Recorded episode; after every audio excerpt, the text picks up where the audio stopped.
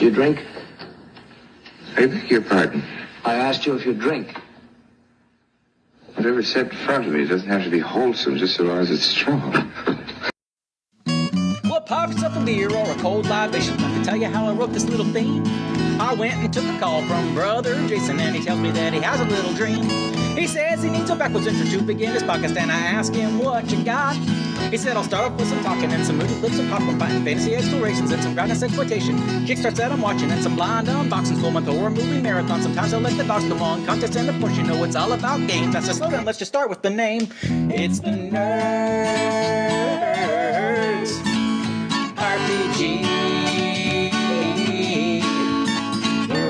Podcast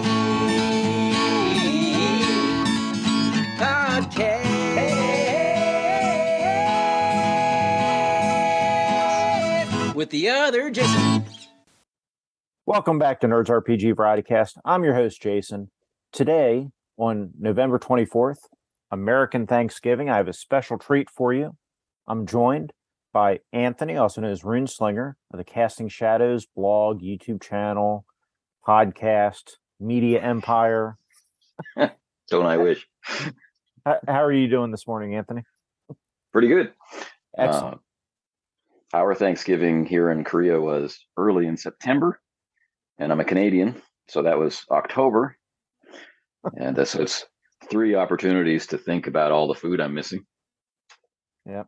Well, well, that's why I wanted to specify American Thanksgiving because you, you know it's a pretty specific holiday, and I have an international audience. For for the folks at home, this is being recorded ahead of time. We're we're not actually recording the morning of the twenty fourth, but you know, hopefully you're listening to this sometime, you know, after the twenty the twenty fourth or after. But we th- this month I've been doing Noir November. I've been talking about noir films, film noir, about games that are designed to emulate those films.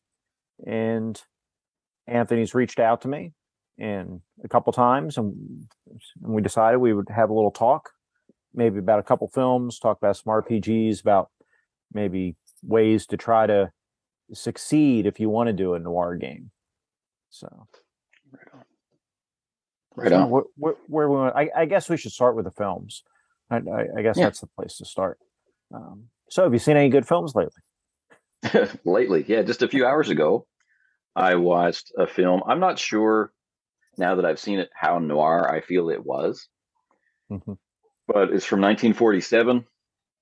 I'm not going to remember all the people who were involved That's in fine. it. A lot of the Yeah. a lot of the names and faces were new to me, but the film itself was called uh, "Roses Are Red," Mhm. and the description of the film would be um, about uh, two gentlemen from different strata of society who look very much alike.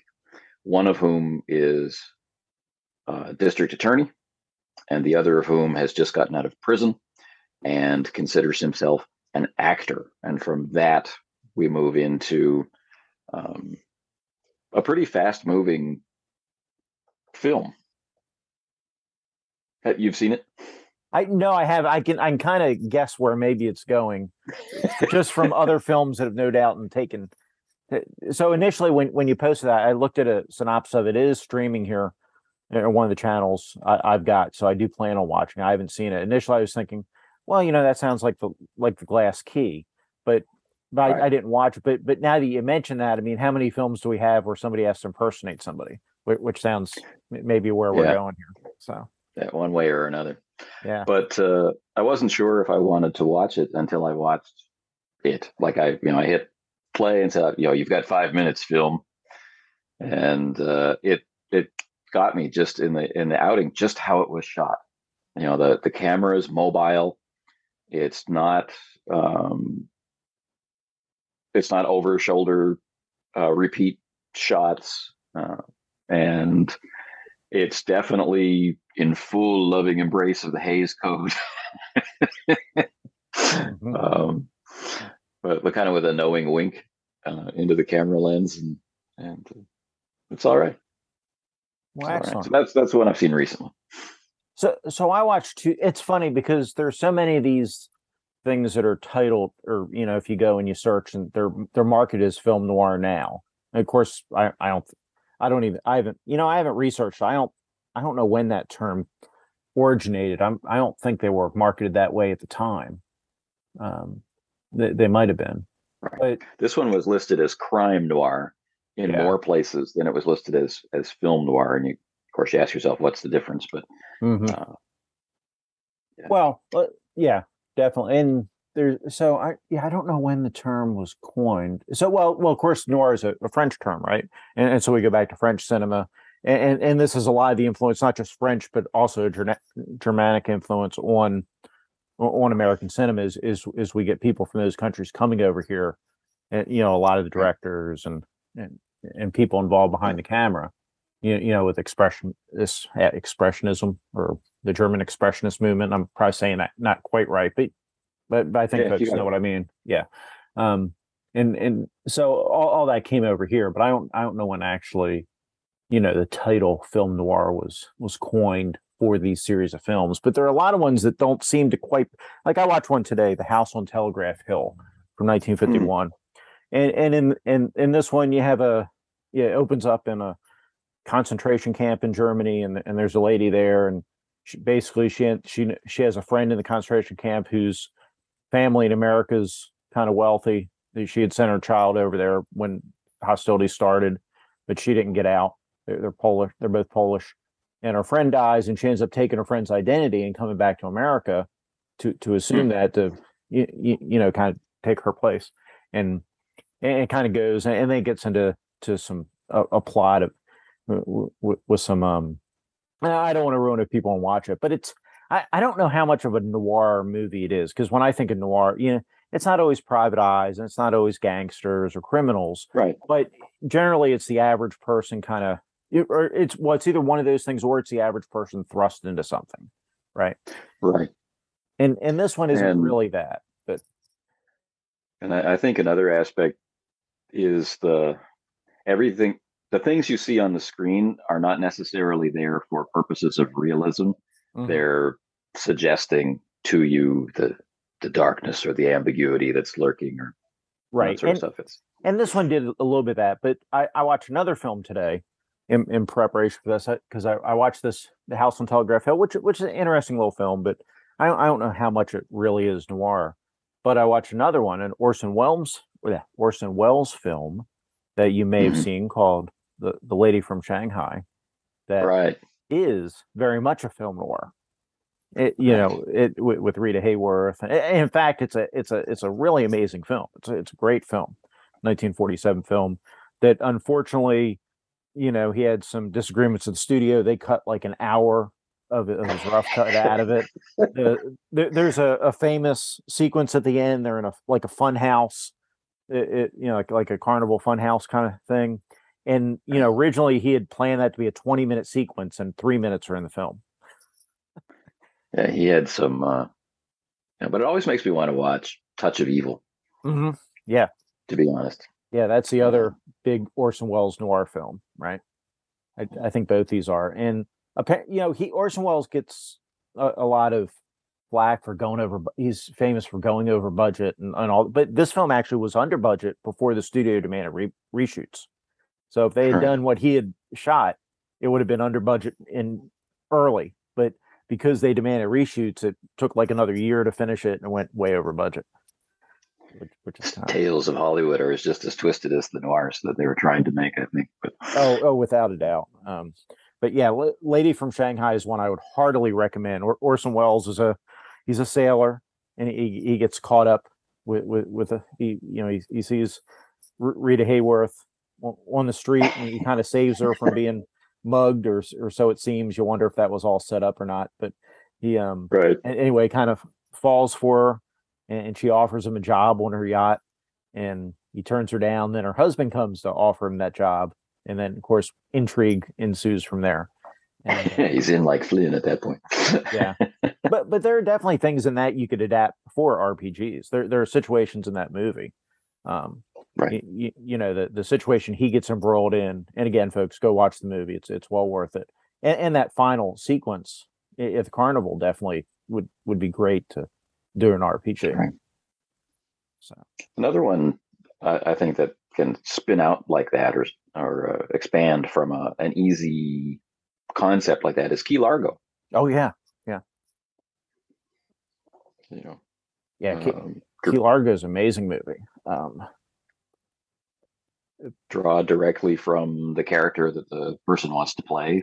You know, they Mhm. they make a character an en genre character, and then spin off from whatever it is they're trying to resolve or or fix or because Key Largo is really just a just a chance to talk to your buddy's family. That's and and things go awry from from Right. there. of course, that has the power couple couple of Humphrey Bogart and Lauren Bacall in there. You know, Right. Um, but it, but it also has the wonderful Edward G. Robinson, who I'm always I happy. to know, right? He he's Yeah. got that face that's just he's he's actually a really good actor. I I, I really like Robinson, but, he, but just that iconic iconic face that of course we see in so many of the the Bugs Bunny cartoons, and, and he's kind of satirized and and so. That's that's our first. Yeah. it, which our is kind of a shame.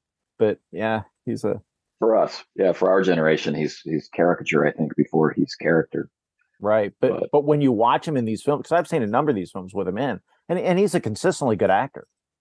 Yeah. he, he very really much is. powerful Yeah. Mhm. and i think he's at the height of his power in in key largo but it, Yeah. it might be that that was the first real film i saw him in and uh, not, not bugs bunny cartoon Could could be, could be. Um, but yeah, he he's he's pretty great. Um, of course, he was in a lot of gangster movies, you know, like Little Caesar, and of course, Key Largo. He's he's a gangster in Key Largo. Um, Yeah. but yeah, And- he's and- the evil the unconflicted evil Yeah, yeah, yeah. and and and he's a number like he's in Double Indemnity, which is one of the, you, you know, when you say noir, that's one of the films you think of. That like DOA, you know, right uh, some of these other, right out of the gate yeah, R- really so it's been fun hearing you talk about them this month and uh because over here uh, there's uh, you have to pretty much join a, a film club or whatever to get into talking about such old movies Mhm. they you know they don't stream here and uh, so you have to really you know go out and buy them yourself i have my shelf of of noirs i'm watching the same ones over and over again Right. most of the time Yeah, the, w- l- I'm very fortunate. You know, over here in in America, we've got more streaming services than you can shake a stick at. Um, and I I mean, honestly, we we do. And and there's like the Criterion Channel's great because all, all those the great films that that they put out on D- DVD and Blu-ray now that you know that they stream that they rotate what they stream. They don't have their whole catalog online at once. right like netflix yeah Yeah, but but they can have a number of them up there. Like that, they have forty some noirs up this month. You, you know to watch, Sure. which is great. Um, I'm hoping that it will it will appear here. Ev- ev- Everything eventually comes, but Mhm. uh, not yet for the Criterion Collection. Yeah. But uh, when you were talking about neo noirs, Mhm. this uh, in this pass, I because I haven't decided if I think this is a noir or or a self-referentially noir film, but uh, Bogart again in a lonely place. it's a, yeah, um, I it's a good question. Well, I I don't. I, I mean, it is self referential to some degree, right? But I Right. I think it qualifies um, as a true noir. Um, you, you know, I've never read. Oh no, it was it was a, no, it was based on a novel. It was based on a forty-seven novel. I've never read the novel. Yeah. So so, so I'm not sure um, how much they've changed and how much they haven't. But the Right. yeah, I mean this whole. But but yeah, you wonder because it is so tied into Hollywood and the idea of screenwriting and the idea of you you, you know yeah Right. It's It- very meta. right, A yeah book, so written by an author about an mm-hmm. author, right who's, right who's tied in with all the the suggested low life nature of of Hollywood, who has kind of a dark secret, but within him also has great kindness and affection. right And what happens when he's pushed? You know, it's got it's kind of it's really powerful film. It's Bogart man, I mean, he's like it's in, he's in the room with you, even though it's it's black and white and, and right. It's no, it's a it's a great one. Um, I, I mean, it's hard to go wrong with Bogart, isn't it? He's right. He, he he was such a great actor. Um, but but and and you mentioned the Hays Code. You, you know, the Hays Code definitely taught it. It it just made the the director. It made these these filmmakers be so creative. You, you, you know, when you think about it, because they had to work around it. And Like the the movie I watched last night, uh, Roses Are Red. There is a there's an on screen murder, which is rare. You know, so usually there's a we see the gun and we're looking at the gunman and then the gun goes off bang. And then we cut you know we do a smash cut or a flash cut to someone holding their their guts right? We don't see any blood or any or any wound or torn clothing or anything like that. And they grab their guts and they fall over. Mhm. or if they're already on the ground kind of thing. But this one we see the gunman leaning into a hallway. And we see our victim in the reflection of french doors and so we see the shot and we see the fall reflected. It's just distorted enough that there's no actual violence shown on screen, you know, Mhm. or that no gun violence shown on screen. But Right. there's definitely gun violence shown on screen. It's genius. You know, I loved it. yeah, yeah it's it, it I, and I do think that's a reason that to be a a- and there's nothing wrong with neo noirs at all. I I love a, a number of those. You know, I think they're great movies, but the, I I think that that being restricted by the Hays Code does make the noir its own thing, and, and being black and white makes it you, you know really is a product of of its time, and, and that post World War II, you, you know, it's it's hard to, but that's why some of the films in the 70s really do fit in that very well Right. neo noir films because you have that you know ad- the country's not in the exact same place but you know we, we've got people coming back from war from war we have a you know reasons people are disillusioned with the government which wasn't Right. as much after world war ii but there were other reasons for disillusionment a- after that and so Yeah. you know america was kind of in the you know the same kind of place in certain ways Well, Um, even on into the 80s, really. I mean, like, mhm. I don't know how much you remember Magnum PI. oh yeah Yeah. Have you watched it like recently? yeah it's probably been a decade since i've since i've watched it because yeah. the the first season and a bit is a totally different show. You know, it's damaged Vietnam War vet. It doesn't have the Mhm. iconic music. It lacks most of the humor. Um, you know, Rick's underworld ties are Mhm. significantly underworld ties, and and there's a, a lot of of anger and soul searching in that, which is still a part of the later seasons, but under yeah, it's it's like Mash. It uses the Mhm. the comedy as a delivery mechanism for for getting people to think about um, what's going on with these people. But it's really kind of interesting that that switch and what that show could have been if TV were ready right ready for a, one hour noir every every Mhm. Thursday night. Yeah, I'll have to re- revisit that. Um, yeah, I mean, the, what? Well, it's like when they. I don't know if you ever watched the the, the Mike Hammer show with Stacy Keach. Yeah, not a lot, Mike Hammer. yes, Um, Yeah. whi- whi- which was really interesting because they decided to put it at least in the later seasons. They said it in the because I think the later seasons were late '80s, early '90s when when they're filmed, and they said it in the late '80s, early '90s. But he was a Yeah. character out of the '40s or '50s. right out of the forties. Yeah, yeah, yeah, you know, fedora, you know, long coat, everything, and, and act talk like you know, but he was in the nineties. yeah. really interesting show the way they did, which, which Keach was really good in in the role. He was. wrong, Yeah. but he, yeah, That's how I think of Keach. Actually, is as is as Mickey Spillane's Mike Hammer. yeah. I, you, you know, Keach is an interesting actor too. I, I know we're going off a diverging here, but he's actually, you know, when you look like the, uh, was it the ninth configuration? You know, uh, Mm. William Blatty's sequel to the Exor- actual sequel to the Exorcist, meant to be. Right. Um, he, he's really good in that. Um, he, when he he did a miniseries, I haven't seen it since it was on TV. Must it must have been the eighties. They did a miniseries where he was Hemingway. Um, No, this I don't know. Yeah, I, I haven't seen it since then. I, I remember it being good at the. I mean, you know, who, who knows? It's been yeah, so Right But uh, yeah, So, what do you look for in a noir? What what is essential, there you where you don't doubt you've been exposed. It's tough, right? So I, I, I think you need a twist of some sort. You, you, you need to have some kind of tragedy in there, or some kind of the maybe not tragedy is the wrong word, but the situation's out of hand, out of control, and and Mhm. characters are grasping to get control, try to get control. You know, maybe successfully, maybe unsuccessfully, but, but but I think there's that desperateness that needs to be there. Um, Right. And, you know, a, a black and white haze clo- Hays code. Uh, So a good example could be what is it? Desperate Hours? Is it Desperate? Am I getting that confused?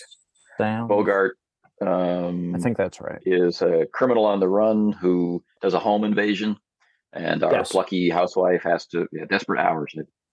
Think. That's it. Yeah, like- Yeah, 55. Yep. Yeah. Yeah, definitely. Um yeah, I I think yeah, cuz it is a it's not just a crime genre. It often is crime films, but it's not always. Right. You, you know. Um Right. so no, it's a so so how do we bring that to gaming? I mean, how has how has it traditionally been brought to gaming is is the trappings of it. You know, to to talk about things in like Savage Worlds terms. So what makes Savage Worlds so good for genre emulation is it it lays it out pretty bald for you, right? The the trappings of the particular genre that you're looking for, and uh, and that's going to be filtered through your own group. So then you wind up working with an idiom of noir. So it really is your take on noir. Right. So is that fedoras and trench coats and rain and or is it the um the broken characters Mhm. Or you know the, the characters who are in a in a lonely place to borrow from the movie title Right. because of something that they're not doing right the their inability to move past a certain decision Mhm. or their inability to um, to fix something that they know that they did wrong, or you know this this kind of stuff. yeah, I, yeah, I like- think that would work. Key Um, Largo is is that cool mhm. example with Edward G. Robinson is villainy, and the Lauren Bacall character is that dreamed for life that that the main character likely feels that they don't deserve. They've come back from war. They've done things that they're they're not proud of. They don't know who they are anymore. They don't know what to do with life. They're just drifting. Um, and uh, that movie forces like Edward G. Robinson is the is in the mirror darkly into which the Bogart character has to has to gaze. Um, so it's like one end of noir for me. Whereas something like the Maltese Falcon, where uh, there's just as much, maybe more ambiguity and self doubt and self reflection and self hatred, but it's spread evenly through a very villainous cast. Well, yeah, I, I mean, Maltese Falcon is whether intentionally or not. Not, I, I think to, intentionally, it is a lighter film. You, you, Mm. you know, now now it's got dark themes in it. Don't get me wrong. And when you start thinking about it, Right. they're there. But but because of the wisecracks and and and because the Yeah. the kind of characters in there, you, you know, I, I think that you, you feel the tension more in Key Largo than you do in. In the Definitely. Maltese is more of a fun ride than not, not, that Key Largo is not an enjoyable film because it is, but it but but I think there's more of a power. It's more personal. Yeah. Yeah. I don't think I don't think most viewers are going to relate to Spade. Mhm. Right. There there there are aspects of him that people are maybe going to admire. But uh, yeah. The and it bears you can watch Key Largo once and it, it will indelibly you know press itself on your memory. You can watch Maltese Falcon again and again and again for the things that are hidden in it Mhm. and uh, but uh, Quite a tough guy. Mister, there ain't no such thing. No such thing as tough guy. What's a tough guy? I don't know. A guy with an edge. What makes him sing better than me? Something in here. What makes it loud? A microphone. That's his edge. Edge? A gun or a knife, a nightstick or a razor, something the other guy ain't got. yeah, a little extra reach on a punch, a set of brass knuckles, a stripe on the sleeve, a badge that says cop on it, a rock in your hand, or a bankroll in your pocket. That's an edge, brother. Without an edge, there ain't no tough guy. Yeah. So, so for gaming, I guess if it, it depends what you and your group wants, because a lot of times noir gets conflated with you, you know, you, especially you look on discussions online and people, oh, so I we can do Sin City. Well, Sin City's not noir, Right. Because because you've got bigger than life characters, and, and you've got you know you know they're they're they're not in y- they're not nearly in the in the desperate situations that your your characters in in the noir are. Um, Right. And we're not really talking about the pathetic aesthetic kind of thing Mhm. that that we mentioned with Warhammer, where it kind of the, the game master is expected to make it hard um, and surround the characters with with despair and, and trouble. But more that um, there is a huge risk for an ambiguous reward. Characters are self motivated, but until play starts, they've been kind of trapped in the same situation. Like they've been in jail, now they're out, but everyone still sees them as a as a convict. Right?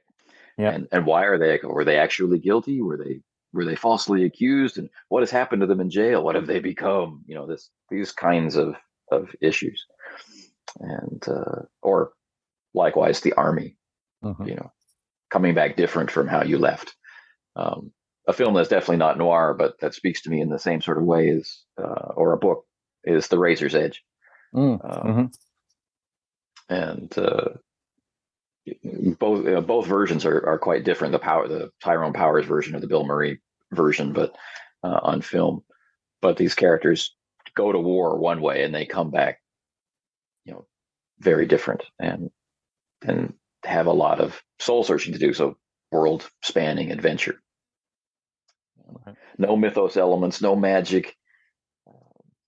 right well and, and and so you need to be able to do that more interpersonal story you, you know social combat ends up needing to be just as important as fisticuffs or or gunplay in, in your noir right, The, Um, the threat of violence Mhm. Seems to fill the same role that violence does in an action movie. right. Your, your relationship maps as, a gm are going to be huge. I mean, they should be important anyway in any game r- really. But but even more so here because I- i mean that's one of the reasons i really like daniel bayn's secrets and lies. Um, of course he did wushu which is a, another Right. great light game. But but secrets and lies yeah, the relationship ma- and, and the whole you know you're burning relationships and and you, you, as, as you go on you, you're just trying to stay a little bit ahead. So and, and it kind of keeps that the momentum going that, that i think you need in a good noir.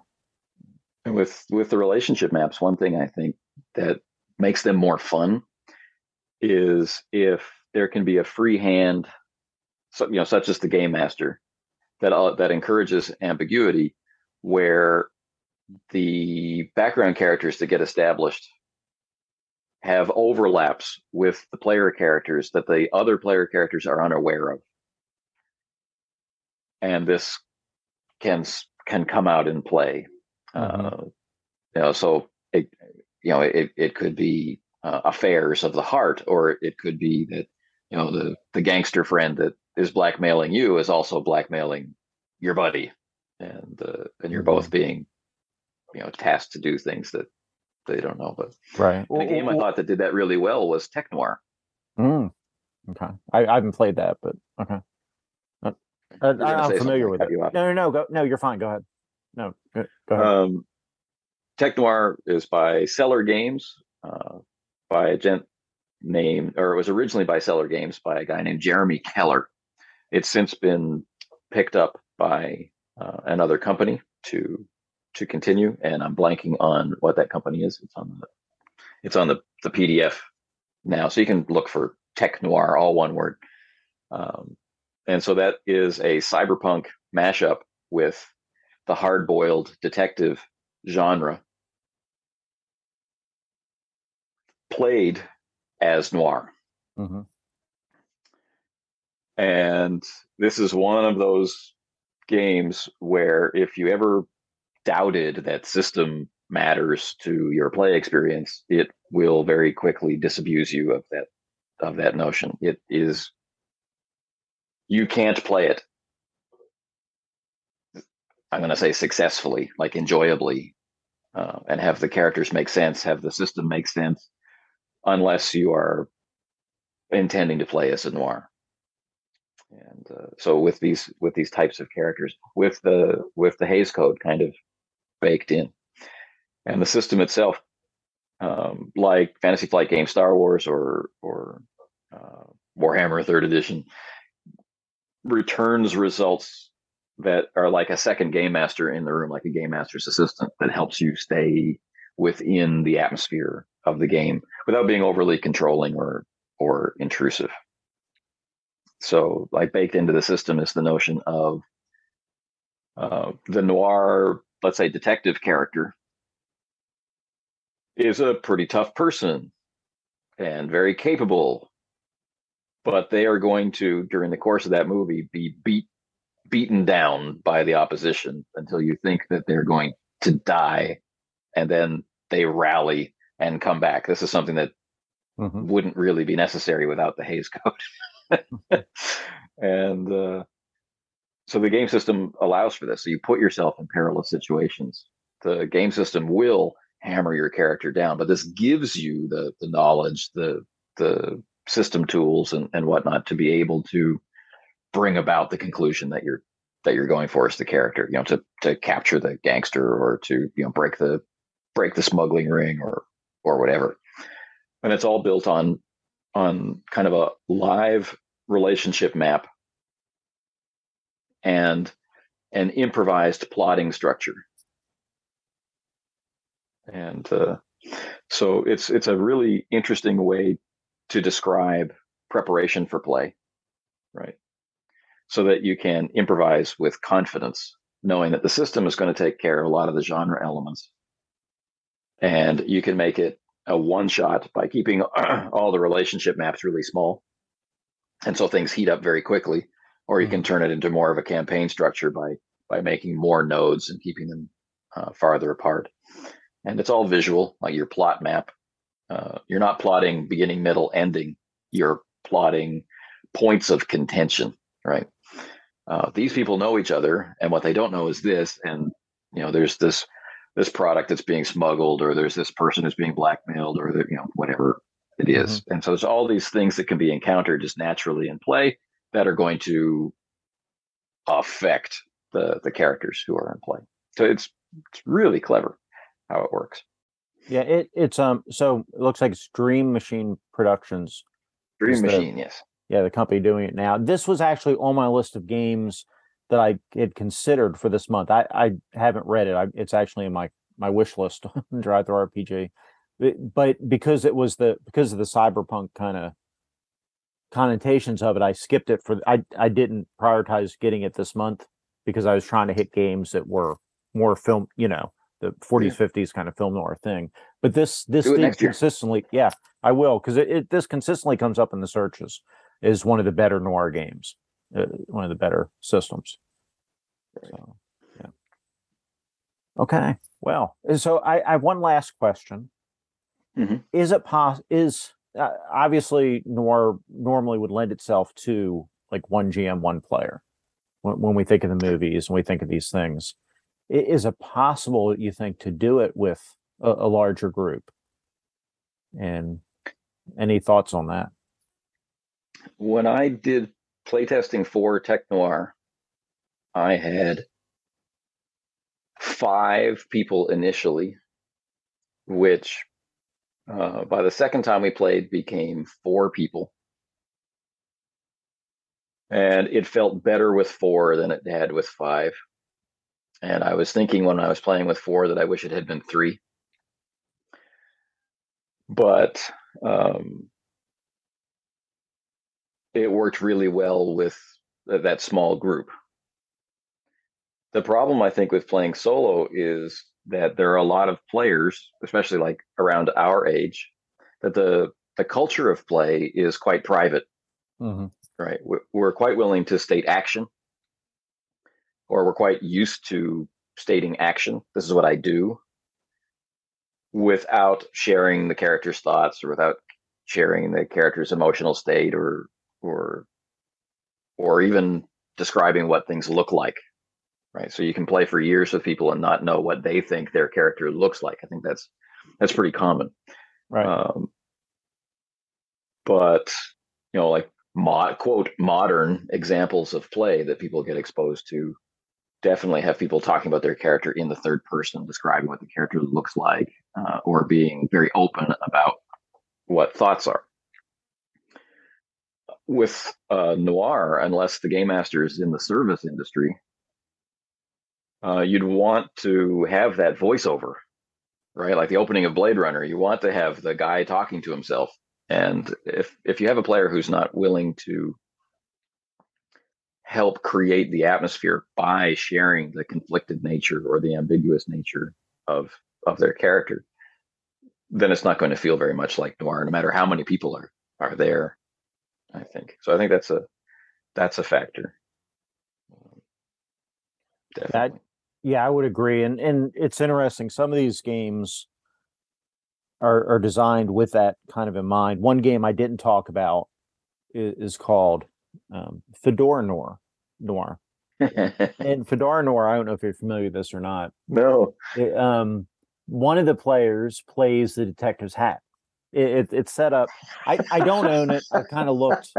If you if you it's from a company called Less Than Three Games, and that's awesome yeah, and, and if you go online, that you can actually kind of play through a little bit of it online. They've got like an online card deck you can kind of bounce through, so it's worth checking out. But the idea that one player just is the hat, and so they're narrating the inner thoughts. So the detective, the player playing the the, the PI, Ah, is doing the PI, that's the- awesome the physical stuff, but they don't get to narrate their thoughts. They get to say what they say, and you know, and the hat can't override what they're physically doing, but the hat gets to do all the narrative on, on Right. top, It- which is such a genius thought. You know, and, and that's amazing yeah yeah, you, you're going to get into comedy a little bit with that, obviously, but it, right it you're going to wind up with dead men don't wear plaid if yeah, the first couple of times probably yeah but but but it's a genius idea. You know, it- That's it really cool. Um, D- Dirty Secrets, the one I talked about with Ray Otis yes ear- earlier is, Yeah. is kind of that way too because it's all you, you know it's it's ever you're narrating and, and and so because of that narration the whole build game is built off the narration you can you do get to where you should be getting those thoughts i, I didn't Right. say that very well but you, you know No, tries to get towards the inner monologue there yeah One one that I expected to do it, but that didn't really do it for me. Like it was an excellent description of noir. It it provided all kinds of of insight into role playing noir in like the GM section, kind of. hmm But the the system itself, uh, I, I didn't I didn't really connect with it in that same way. And that was um, a dirty world you know, by Greg Stolze. Uh, and I, I, I don't think this is a bad game. I don't think it's a, a bad way to make the one roll engine to make or noir, but at the same time, it's not one that I, I, I personally want to play. Like there's when the dice get rolled, there's so many things to do. Right. Uh, Mhm. The two different types of of matching and and then uh, do I want to use gobble dice or not? And you know, uh, there's a lot of decisions to go on that are going to separate me from from the character experience. And I think if you want to play not not noir as an add-on, but if you want to play noir as the as the main meat, the main the main genre, then that the experience of that character, the ability to get really close to their perspective, is going to be a huge part of of whatever that is. So that one kind of put up a barrier of, of system between me and the genre. I felt. yeah that that's Your interesting uh, the before this come on the actually this this will come out first So the Sunday after this interview comes out, after our talk comes out on the 27th, there's a talk with Ray, again with Ray Otis where we talk about a dirty world. And Oh, cool. neither of us have played it, so we we've only read it, but we both kind of got to the point. the The takeaway from that was it, it's worth buying. There's there's some great advice in there. The adventure hmm. generate generator at the back of the book is amazing. right. Um, yeah, yeah. but yeah, it's and it really is a, a very interesting way to take the one roll engine and use Yes. and, and tailor it towards this specific thing because it works, you know, be- because a dirty world definitely does the thing where that witty banner is just as effective as a knife in in somebody's hand. Right, exactly. It Yeah. it, it, it it solves that problem, but yeah, it, it's one I definitely would like to try someday at the table. Definitely, see. definitely try it Yeah. and see what your reaction Mhm. reaction to it is because I think at the, the at the point where I intersect with it negatively is just purely preference, like of of how I want to interact with a system in order to get something. Like if it's purely tactical play, you know, Mhm. like BattleTech and you know playing as a, a war game or a skirmish game. I want lots of interesting dice options, you know, Starfleet battles, whatever. When I want to experience the life of the character, the it doesn't have to be simple, but I shouldn't have to talk about too much. Like we were talking about in the in the horror episode, I shouldn't have to talk about or ask permission for or negotiate for uh, things, right. and It, uh, because that that's me, not the character. and it's interesting. It, it makes you wonder if if you're if the GM and if the players are all on the same wavelength, and and, you, and you've all bought into the idea of playing noir. Do you how much system do you really need to help reinforce that? I've been playing a, a fair Yeah. bit of Boot Hill Second Edition with with Daniel Norton or Bandits Keep, and he occasionally records them, puts them up on on his YouTube channel. And, and we did one the other night where eh, eh, I won't ruin it for the people who are going to watch it on the YouTube channel, but basically there, there were three players and, and we'd robbed a bank and the game picks up as we're convert we had separated and we're converging the hideout to to divvy up the loot and then of course Right.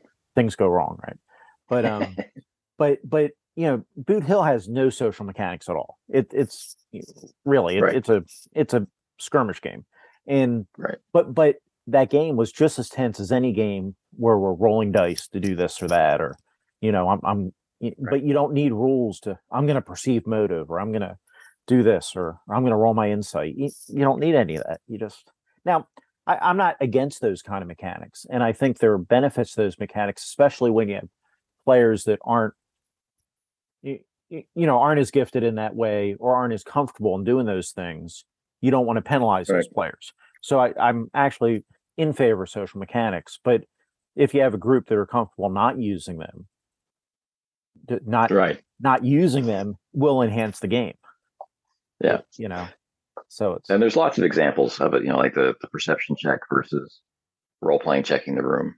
Right. And, you know, um, so I guess in, in this situation, in this Boot Hill example, we don't need a sense motive or we don't need an insight check the first couple of times.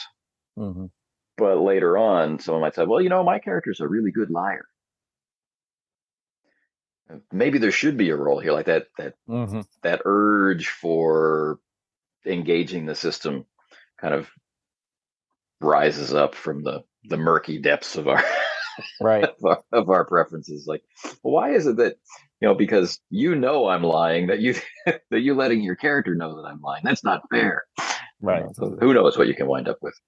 But uh, but yeah that that experience uh, where you look back and, and realize what play has been like you know and, and how deeply you got into it on a system level or on a immersive in character level or whatever um, I, I think that's that's one of the things that keep us coming back Well, a hundred percent. I mean, we. I think. I, I. I think most of us have have been playing for a while. Can point at games where we've rolled dice a handful of ga- times that night, or maybe rolled dice once that night or something, and they've still been great games. You, you know. But I. I want to be precious with your time. We've.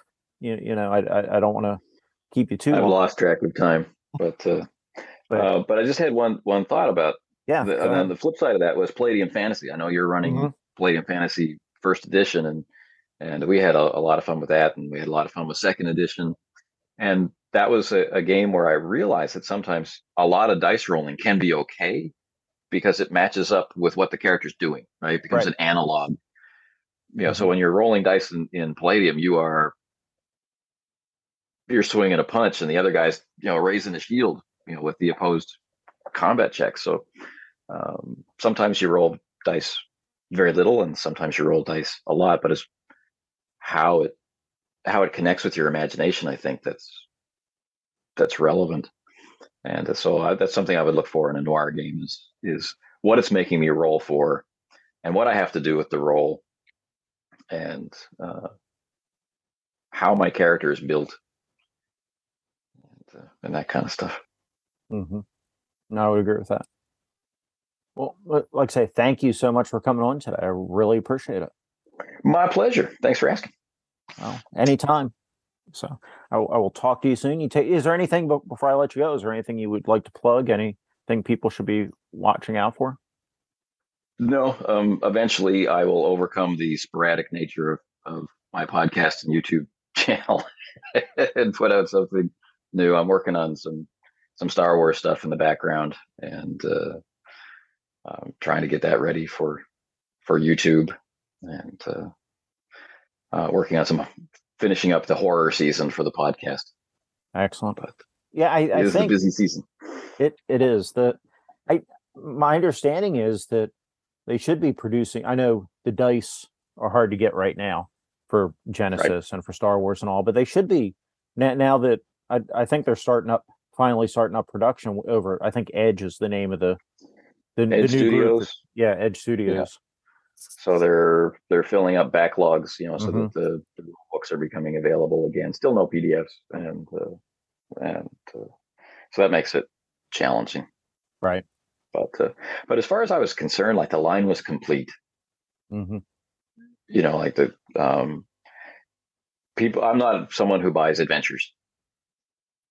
So for me there you know I, I don't need a setting book for a particular era of of star wars. I'll do that's something i enjoy doing myself and i don't need an adventure. That's something i enjoy doing uh, myself in a in a different way uh, than books do. So um, i'm as long as other people can buy the games i'm i'm pretty happy but i know a lot of people are looking forward to new content to use and i think they still have a long wait ahead of them Right.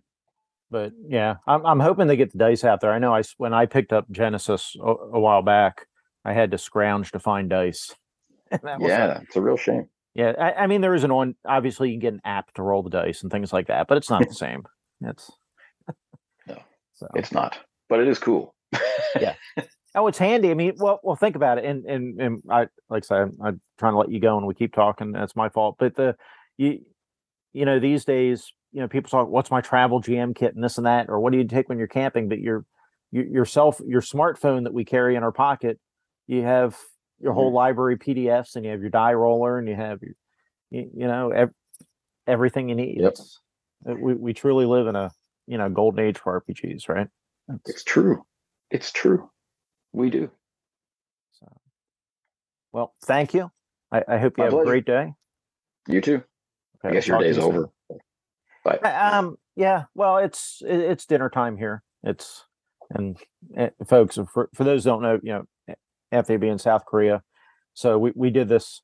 We recorded this at 4 p.m. East Coast time, where I'm at in Virginia, and 6 a.m. this time. So it's right the sun isn't even up yet Yeah. so well. see, you have your whole day ahead of you, so it's good. i do another day trapped in the car There you go. But you get to listen to podcasts while you drive, so there's always a plus. i do i do Excellent. Well, I will talk to you soon. Take care. take care Okay, folks. If you have any comments, thoughts on anything we've talked about, there I'll link links where you can reach out to Anthony if you want to do that, or you can call into my show. Um, all the ways to contact me are in the show notes. I want to thank Anthony for coming on. Thank Ray Otis for the coffee cup clip art. TJ Drennan for my wonderful music. And I just want to say be excellent to each other.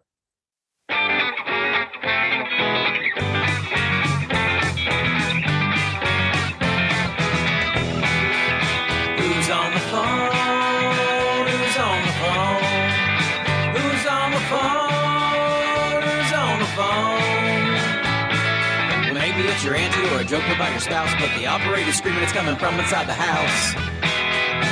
What's in the box? What's in the box? What's in the box? What's in the box? Well, the audience was pretty sure he took a pretty head, and the only question left is if I could shoot him dead. Bring on the gold, bring on the gold.